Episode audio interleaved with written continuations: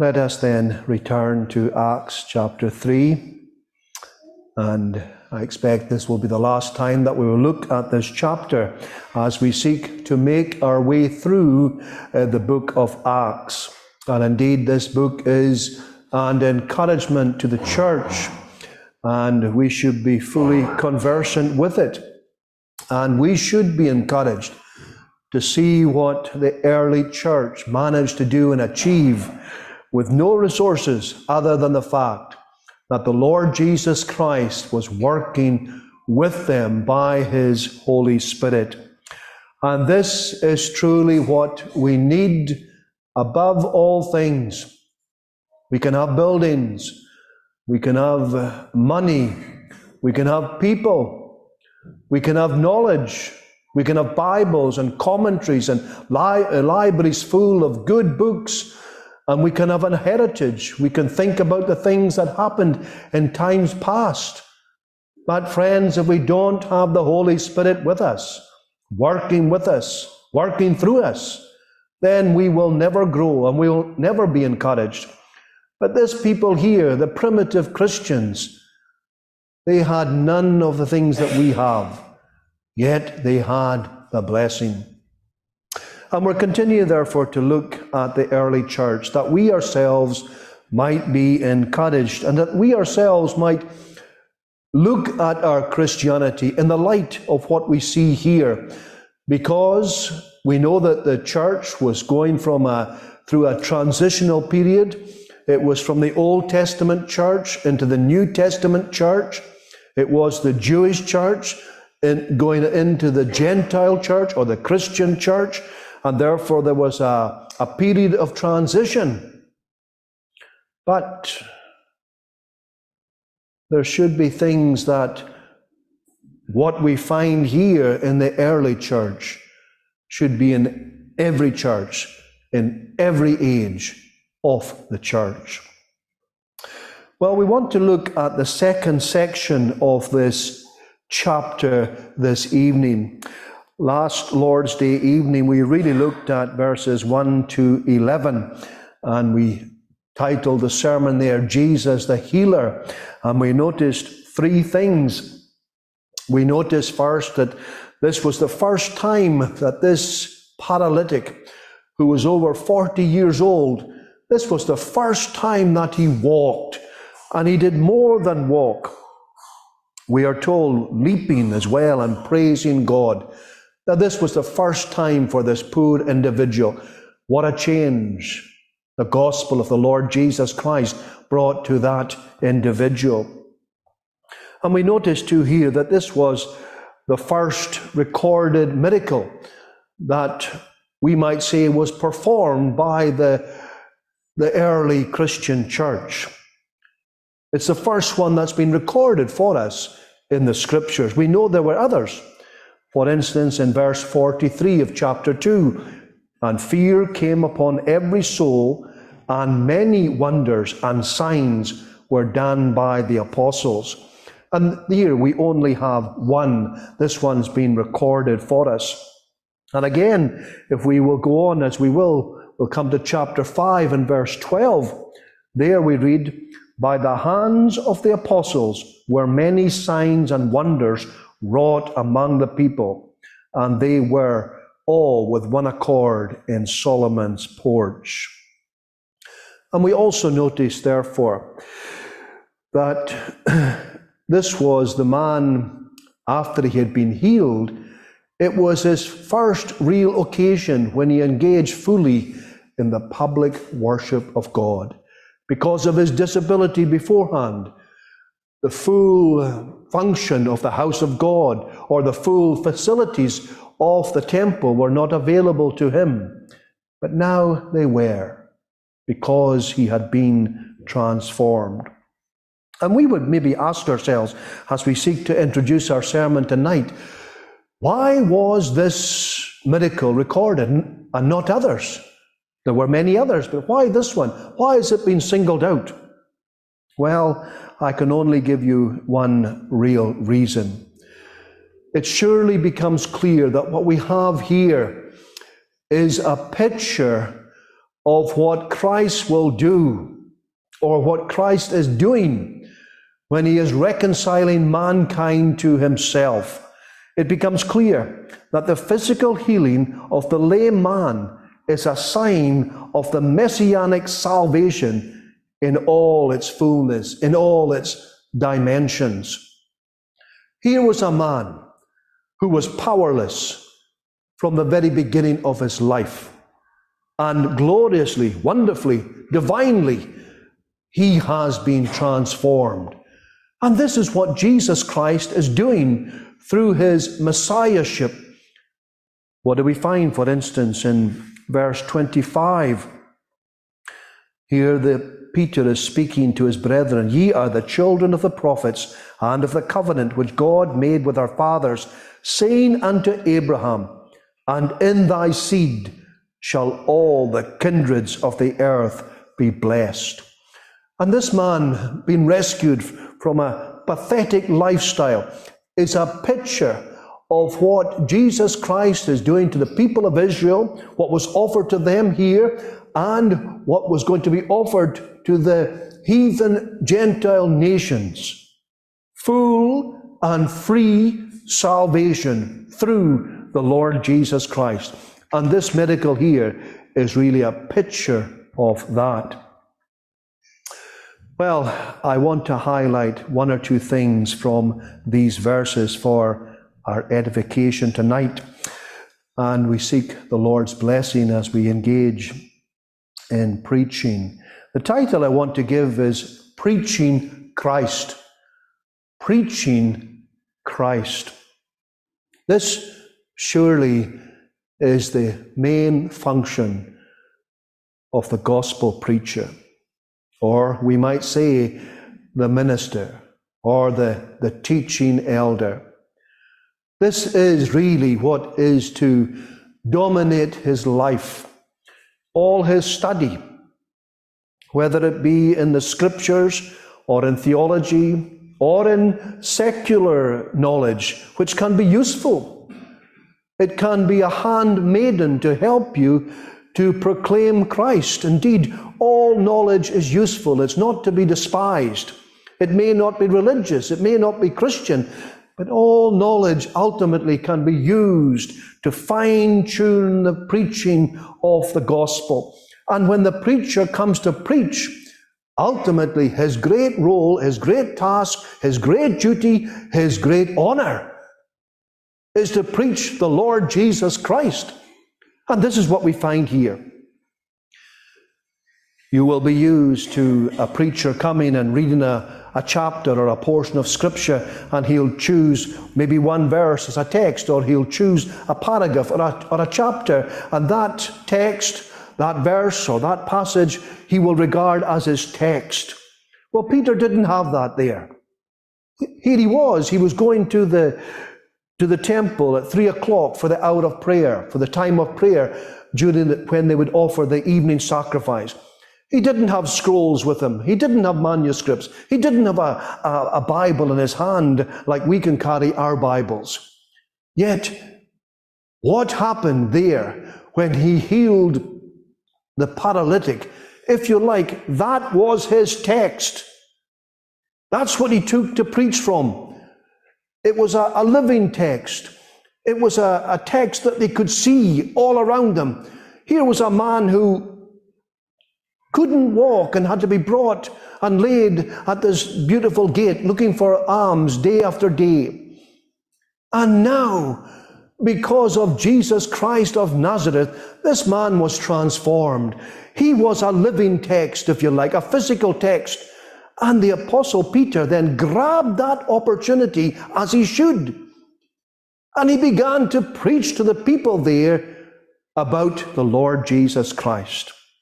Verse eleven, for instance, and as the lame man which was healed held Peter and John, all the people ran together unto them in the porch that is called Solomon's, greatly wondering.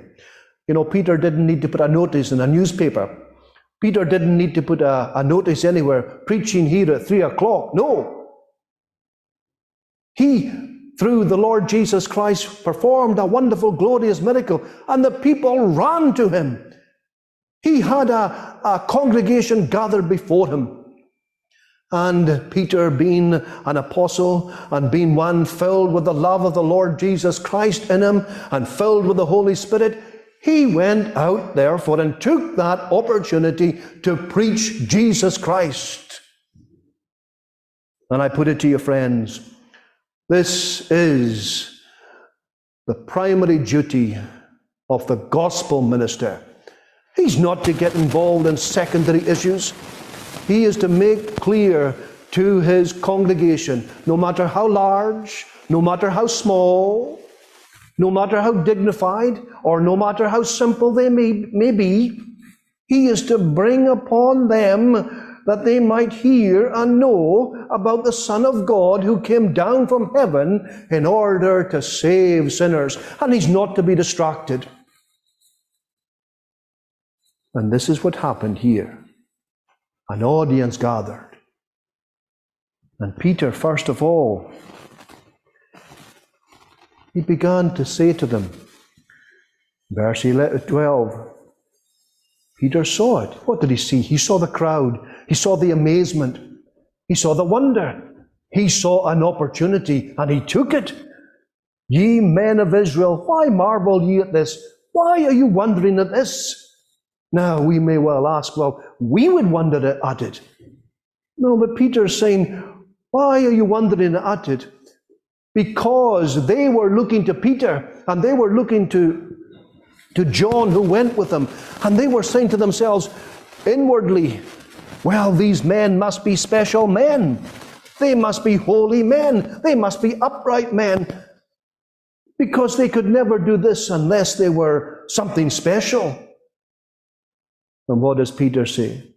Or why look you so earnestly on us, as though by our power or holiness we had made this man to walk? What's he doing here? He's doing this, friends. He's like John the Baptist.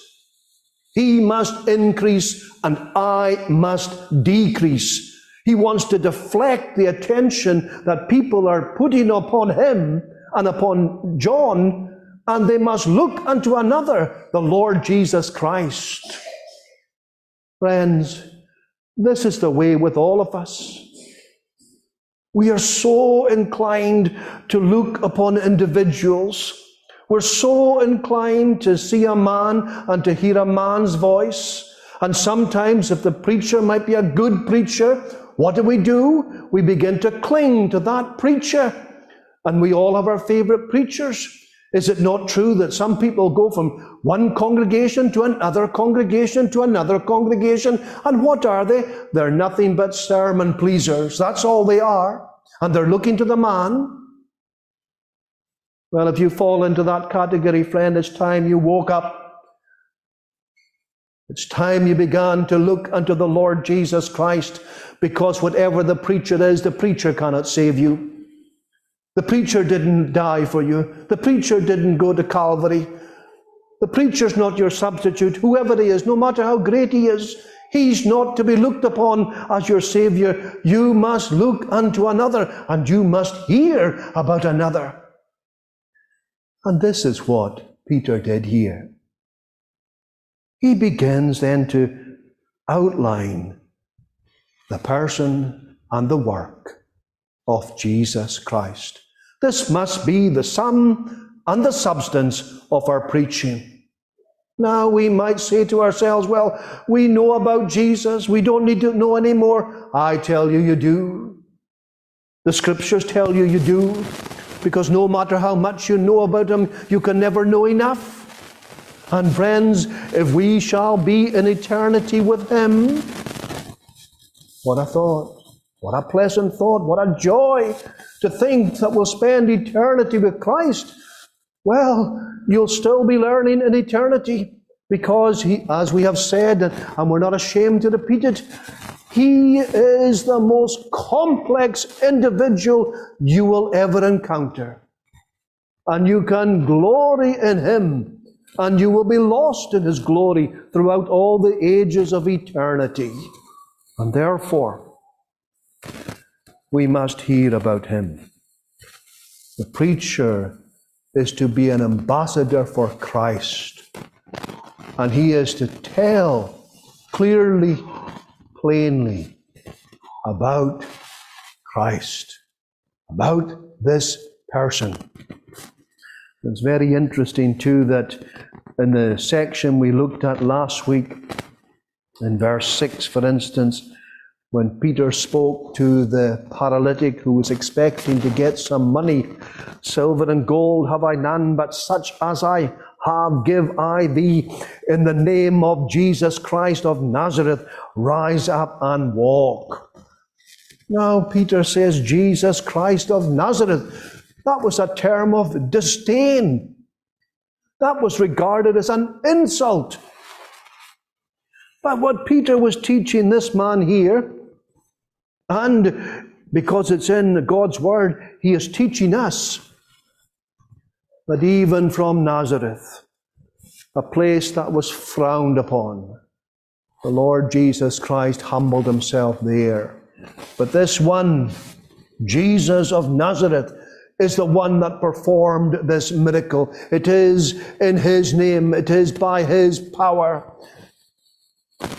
And therefore, he goes on, after highlighting this derogatory term that was used in a disdainful manner, he goes on to tell them, this Jesus Christ of Nazareth is also a number of other things, and we are to focus upon them this evening. Well, what does he say first then about the Lord Jesus Christ? Well, he touches on the most contentious issue of all, or the most contentious description of the Savior of all. Even today, this is contentious, because Peter claims that Jesus of Nazareth, yes, Jesus of Nazareth, from that place of ill repute, this Jesus is the Son of God. What do we find here in verse thirteen? The God of Abraham, and of Isaac, and of Jacob, the God of our fathers, hath glorified his Son, Jesus. That's why this miracle has been performed. It has been performed through the power of the Lord Jesus Christ, who is the Son of God. Now I hope there is none here who will deny it. Jesus Christ is God in the flesh. He is perfect man, and he is perfect God. One person, two natures. Oh, we don't understand it. Friends, we don't understand this. A finite mind cannot get our minds around this truth, but it is true. And his life demonstrates the fact that he was the Son of God, and he is the Son of God. This is a, a bone of contention that we have with Muslims. We have one or two things we might say in common with them, but very few. But this is one thing that we don't have in common with them. They will recognize, and I will use that word guardedly, they will recognize the Lord Jesus Christ, or Jesus Christ, I should say. But they don't recognize him as being the Son of God. Now, we looked at this a few weeks ago, and I don't wish to replicate what we said there, but basically what they will say to us is that Jesus never actually said he was the Son of God. Now, there is some element of truth in this. We can go through the New Testament, and we really don't come across clear statements where Jesus said, I am the Son of God. But he did the things that only God could do. He accepted worship, prayer is offered to him. Something that, if he's not the Son of God, or if he's not God in the flesh, that would be idolatry.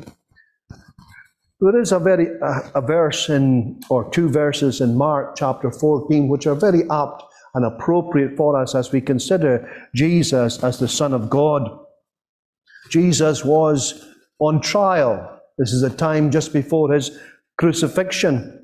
And we're told in Mark chapter fourteen at verse sixty-one, going on to sixty-two, but he held his peace and answered nothing. He answered nothing when people were quizzing him. Again, the high priest asked him and said unto him, Art thou the Christ, the Son of the Blessed? And basically that question is, Art thou the Christ? Art thou the Messiah, the Son of the Blessed? Who's the Son of the Blessed, or who's the Blessed? This is Almighty God. And basically what the high priest is asking him, are you the Son of God? And Jesus said, I am. Jesus said, I am. And ye shall see the Son of Man sitting on the right hand of power and coming in the clouds of heaven. And after he gave that answer, there was uproar, and they cried out, blasphemy! Away with him! And indeed, friends, if he was not the Son of God, it would be blasphemy. But he is and was the Son of God. And this is what Peter's telling them here. The God of our fathers hath glorified his Son, Jesus. He is the Son of God. And when we study the person and the work of the Lord Jesus Christ, we get to know God himself. There, friends, if you want to know God, study Christ. God reveals himself in his word. But God also has fully revealed himself in his Son. And Jesus said, I and my Father are one. Who could say that but the Son of God? And Christian, you must hold on to this. Your Savior is God in the flesh. No holy man could save you. No holy angel could save you. Not a legion of holy angels could save you. But the Son of God has. He is God in the flesh. He goes on, verse fourteen, but ye denied the Holy One and the Just. There we have two terms which are basically much the same. The Holy One. There's none like Christ. None. Again, we must hold on to this tenaciously.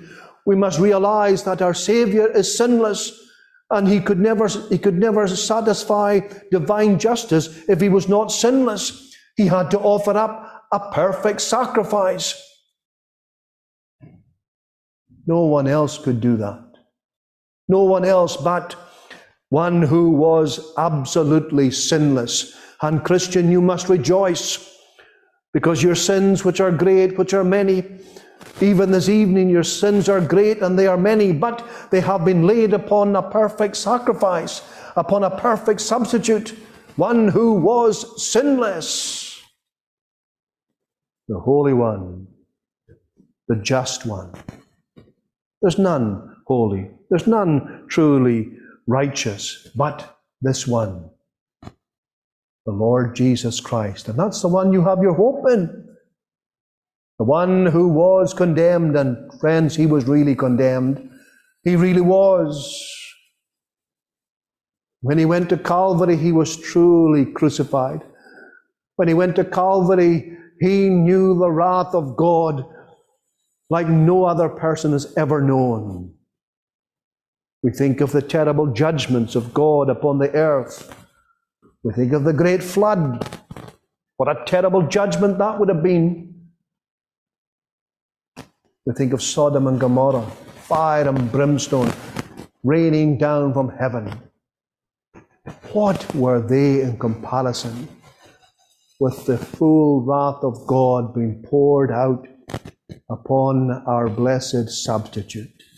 Nothing in comparison, nothing whatsoever. He was holy, and he was just, and he would have felt that condemnation. He would have felt that, not just physically, but emotionally, spiritually. That punishment, friends, would have broken anyone, but it did not break the Son of God, because his divine nature upheld his human nature. Oh, mysterious things, the cross. No wonder we speak of it. Glorious and wonderful things. But ye denied the Holy One and just. Do you see the contrast here? And desired a murderer to be granted unto you. Do you see the contrast? Here's the just one, the Holy One. He was before you. He lived a perfect life. And no one could accuse him of sin, not even the devil, not even his enemies, not even Judas who had betrayed him. And what did the people want? They wanted a murderer instead of the Holy One. The contrast there. Here, Peter, in the preaching of the Lord Jesus Christ, there's a kind of, if you would say, a barb in his preaching. Yes, he's fully preaching the Lord Jesus Christ, but he's preaching it in such a way in order that this people might see their sin. This great contrast. God looks upon this one as the Holy One and the just one. And what about you?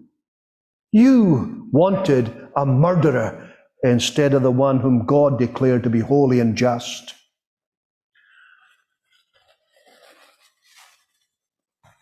He goes on, another title he uses for preaching Christ. We find it in verse fifteen.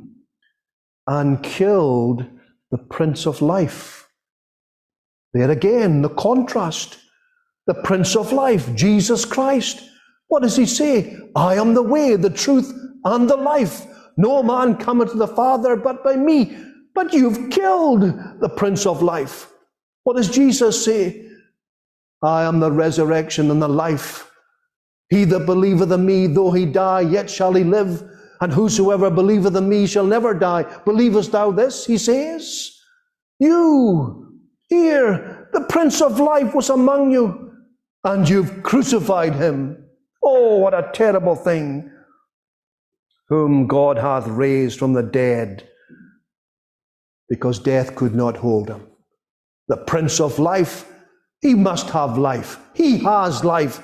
And he rose from the grave, breaking the bands of death. We looked at it before, but it's no harm in quoting it again. John chapter one, verse four, talking about Jesus. In him was life, and the life was the light of man. Whatever life we have, friends, whether it be physical life, whether it be spiritual life, or whether it be eternal life, it all comes from Jesus Christ. In thee we live and move and have our being. All life comes and is sustained by Jesus Christ. And you've killed the Prince of Life. Can you imagine how they must have felt? Can you see the conviction coming upon them when Peter's opening up about Jesus of Nazareth being the Prince of Life? And you have crucified him. You have killed him. They must be wondering, was there ever going to get any good news here? Another term he uses is in verse eighteen. But those things which God before had showed by the mouth of all his prophets, that Christ should suffer, he has so fulfilled. Here's another title, another term for Jesus of Nazareth. He is Christ. What does Christ mean? Christ means anointed. And it's the Greek translation of the Hebrew word Messiah. And all throughout the scriptures, the people of Israel were looking forward to that day when the Messiah would come. And here the Messiah has come, according to Peter. And what have they done? They have crucified him. They have killed him. And let's be clear. Let's be clear. It may well be that tonight we're in the same position as these people that Peter is speaking to. Oh, we haven't crucified Christ. Of course not. We cannot be guilty of that particular sin because we weren't there. But if you look at the sin, if you examine the sin, if you go to the root of the sin, what is it? It is quite simply they rejected him. And that led to them then crucifying him. But that's the root of it. It is rejection. And we are certainly capable, capable of that in our day, and in our generation, and even in the house of God. But no matter what, Peter says, no matter what, the prophets all prophesied that Christ would indeed suffer and die. And it has been fulfilled. It was according to Scripture. Now that will, it will not excuse their actions, of course not. But it was all part of the plan of God in the history and the outworking of redemption. This one, therefore, was attested, was approved, was endorsed by heaven. That's what he's saying to them. And the cut is, and you have rejected him. If you like, the whole force of heaven and all the approval of heaven rested upon Jesus of Nazareth, and you said, away with him, crucify him. Well, finally, there is another term that he uses here, and it's a prophet. Verse twenty-two, for Moses truly said unto the fathers, a prophet shall the Lord your God raise up unto you of your brethren, like unto me. Him shall ye hear in all things whatsoever he shall say unto you. Peter's reminding them of Moses, the great lawgiver, the one that the people would venerate. And he reminds them that Moses predicted that God would send a prophet. And this is the prophet.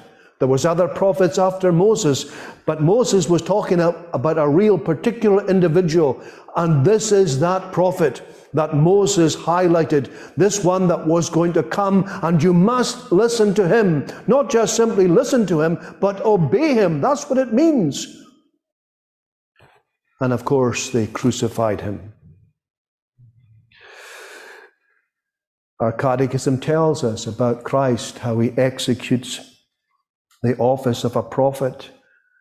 And the answer is, Christ executeth the office of a prophet in revealing to us by his word and spirit the will of God for our salvation. And Christ was the one who was speaking through all the prophets in the Old Testament. He was revealing the word of God for our, for their salvation and for our salvation. That's what a prophet does. And when the Lord Jesus Christ came and preached the gospel, he was revealing the word of God for our salvation and for their salvation, and they rejected him.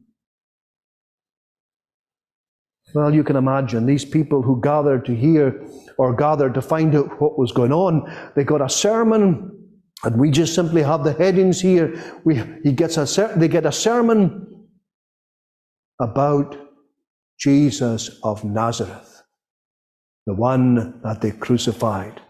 And all through that sermon, there are contrasts between what Christ is and how they treated him. And therefore, he comes to the point of application, which is vitally important. If you're ever going to preach Christ, it's not just simply enough to preach him, to preach about him, to hold him up. Yes, that's all part of it, but there must come this application when we say, so what? So what? You've told us about Jesus. So what? Well, here's the so what. Verse nineteen, repent, That's the so what. You need to change your mind. You need to change your viewpoint. Repent ye therefore and be converted. Maybe this is what we need to do tonight. Maybe it's high time that we have repented. We've heard about Jesus Christ tonight and on other occasions and from other voices. You are not ignorant. You must therefore repent, because Christ demands a response. These people initially rejected him. And by the grace of God, they were under grace, they were in the day of grace, and they were still getting an opportunity to embrace Christ as he was freely offered in the gospel. Repentance unto life is a saving grace whereby a sinner, out of a true sense of his sin and an apprehension of the mercy of God in Christ, doth with grief and hatred of sin turn from it unto God, with full purpose of and endeavour after new obedience. What is repentance? Well, it's a sense of sin. But it's more than that. It's a true sense of sin. In other words, it's a biblical sense of sin. We could say that Judas had a sense of sin. But that's not enough. We need to have a true sense of sin. A true sense of sin, that we might see what a heinous thing sin is. It is ultimately rebellion against God. It's children of the dust shaking their fist at Almighty God. That's what it is. It is high treason. A true sense of sin. But repentance is more than that even. It's an apprehension of the mercy of God. You know, friends, some people have a true sense of sin, but they don't have any sense that God is merciful towards them.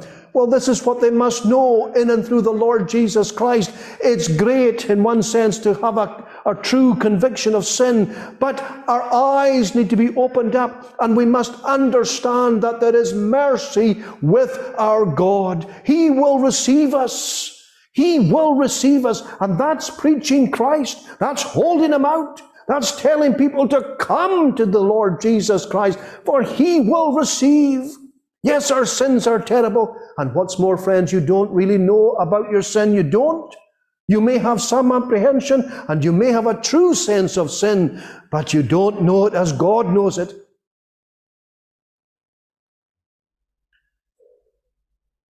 But you need to have a sense of God's mercy, that God is merciful towards you.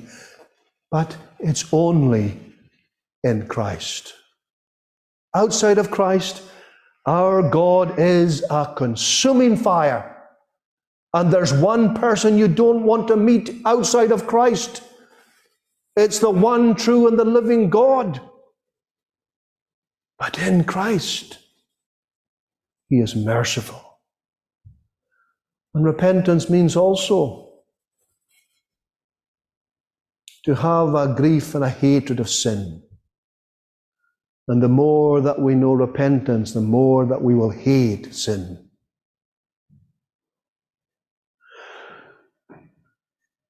Lastly, and very briefly, they're told to repent, but it's followed by a warning. Verse twenty-three, and it shall come to pass that every soul which will not hear that prophet shall be destroyed from among the people. Everyone that will not hear Christ. And here is not just simply hearing with the ears. It means obedience. It means believing. It means trusting. It means coming to him. If you will reject him, there is no hope. None whatsoever. It doesn't matter what a clergyman will say at your funeral. There is no hope unless you have Christ as Lord and Savior.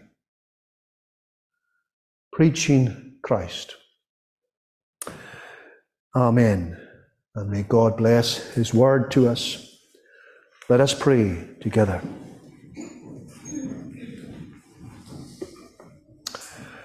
O Lord, realizing our sinfulness, we marvel that Christ is preached unto us at all. Oh, help us, we pray, that we might all come to Him. Bless Thy word to us. Hear us, only for Christ's sake. Amen.